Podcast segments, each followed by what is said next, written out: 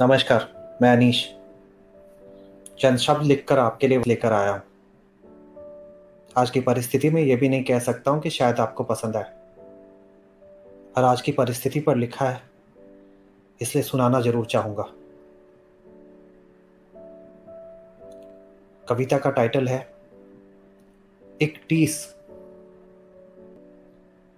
एक टीस जो महसूस तो हो एक टीस जो महसूस तो हो पर बयां कर ना सके, उस हूक का वर्णन आज हम किससे कहें और कैसे सुनाएँ?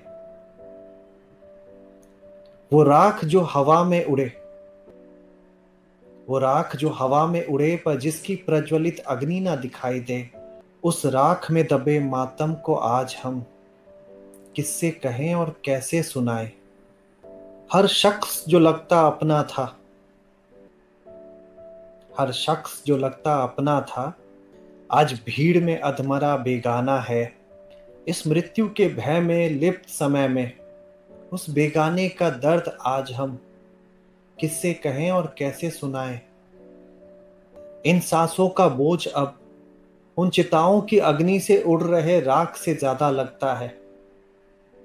सच कहूँ, उम्मीद का घड़ा अब पहले से आधा लगता है।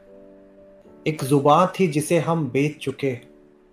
एक अंतर मन था जिसको पेट की भट्टी में हम झोंक चुके। एक डर है जिसके आगे हम नतमस्तक हैं।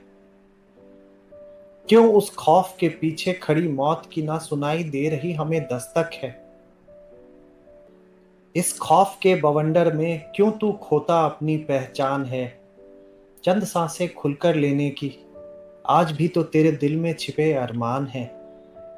फिर मृत्यु से तू क्यों डरता है? एक हुंकार ले और सीने में दबे खौफ को अब तू उड़ा भी दे। तेरे अंतर मन में छिपी है जो, उस भड़ास को अब तू सुना भी दे। तेरी चीतकार सुन, कभी तो ये मुल्क जागेगा, जिस शहनशाह के हाथ में तूने अपने जीवन की डोर दी, कभी तो उसका भी रूह कापेगा। तो चुप मत रह, बोल बोल जब तक न दीवाने खास उम्मीद का हाथ बढ़ाए। और तेरे हाथों को थाम, अंधेरे से उस रोशन दिए तक का सफ़र पार कराए। क्योंकि एक आवाज़ ही तो है जो अब भी तेरे पास है। बाकी तो दूर दूर तक नहीं दिखती कोई और आस है। तो इस लफ्ज को खोने ना दे, रुकने न दे। इस आवाज़ को तू दबने ना दे, झुकने न दे।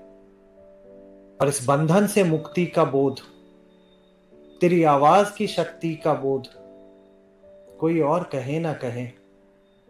हम खुद से कहें और खुद को सुनाए। और तब तक कहें, जब तक कि ये बात मन के अंदर एक गांठ ना बन जाए।